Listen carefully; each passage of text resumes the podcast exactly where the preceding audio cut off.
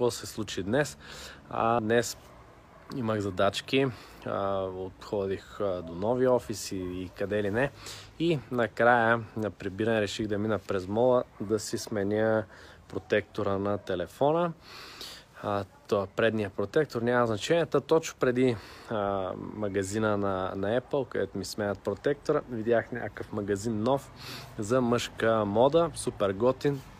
Изкефиме така отвън, а, италиански и така нататък. Нали, влязох вътре, разгледах, харесах си яке, даже купих си го в последствие. Но какво стана там? Продавачката беше италианка. Тя си е местна а, италианка, от, а, живяла в Милано, в Рим и така нататък и се заприказахме. Мен ми става много странно, показах добре какво правиш тук от Милано, от Рим, как се озова тук, нали, защо дойде тук. При което тя всъщност ми разказа, че а, магазина е не, не е на марката, има няколко магазина и в Милано, и тук, и вече и така нататък.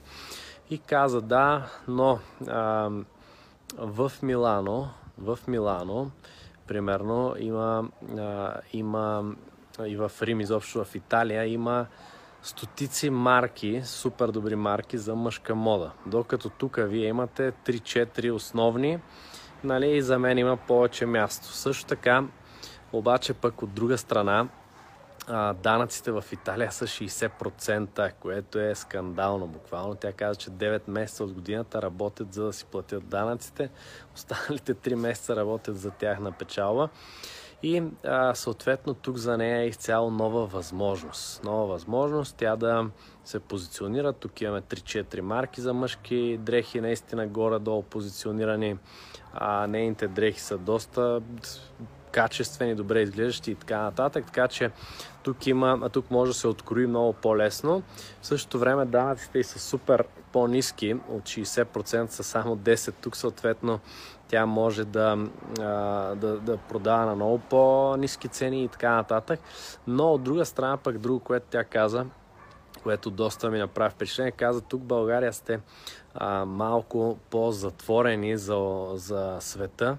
И, а, и каза, страхотни условия имате за бизнес и според мен правителството и изобщо цялата държава трябва да направи така, че да отвори, да отвори за всички хора а, да, да идват и да правят бизнес много по-лесно тук, без толкова формалности, без толкова трудни процедури, да идват гърци, сърби, румънци, изобщо всякакви хора наоколо да идват да правят фирми тук и да работят, без значение кой откъде е. Защо? Защото конкуренцията помага за развитието за развитието на бизнеса. Тоест, тя каза се, аз като съм тук и като работя, нали, и ако дойдат и други хора, други чужденци и така нататък, а, тогава и българите ще са принудени да работят доста по-качествено, доста по-добре, доста повече и така нататък. Съответно, конкуренцията развива бизнеса. Да, но а, нали, от една страна пък тя избягала от конкуренцията от Италия, където има а, голяма конкуренция там и не може да се позиционира, съответно идва тук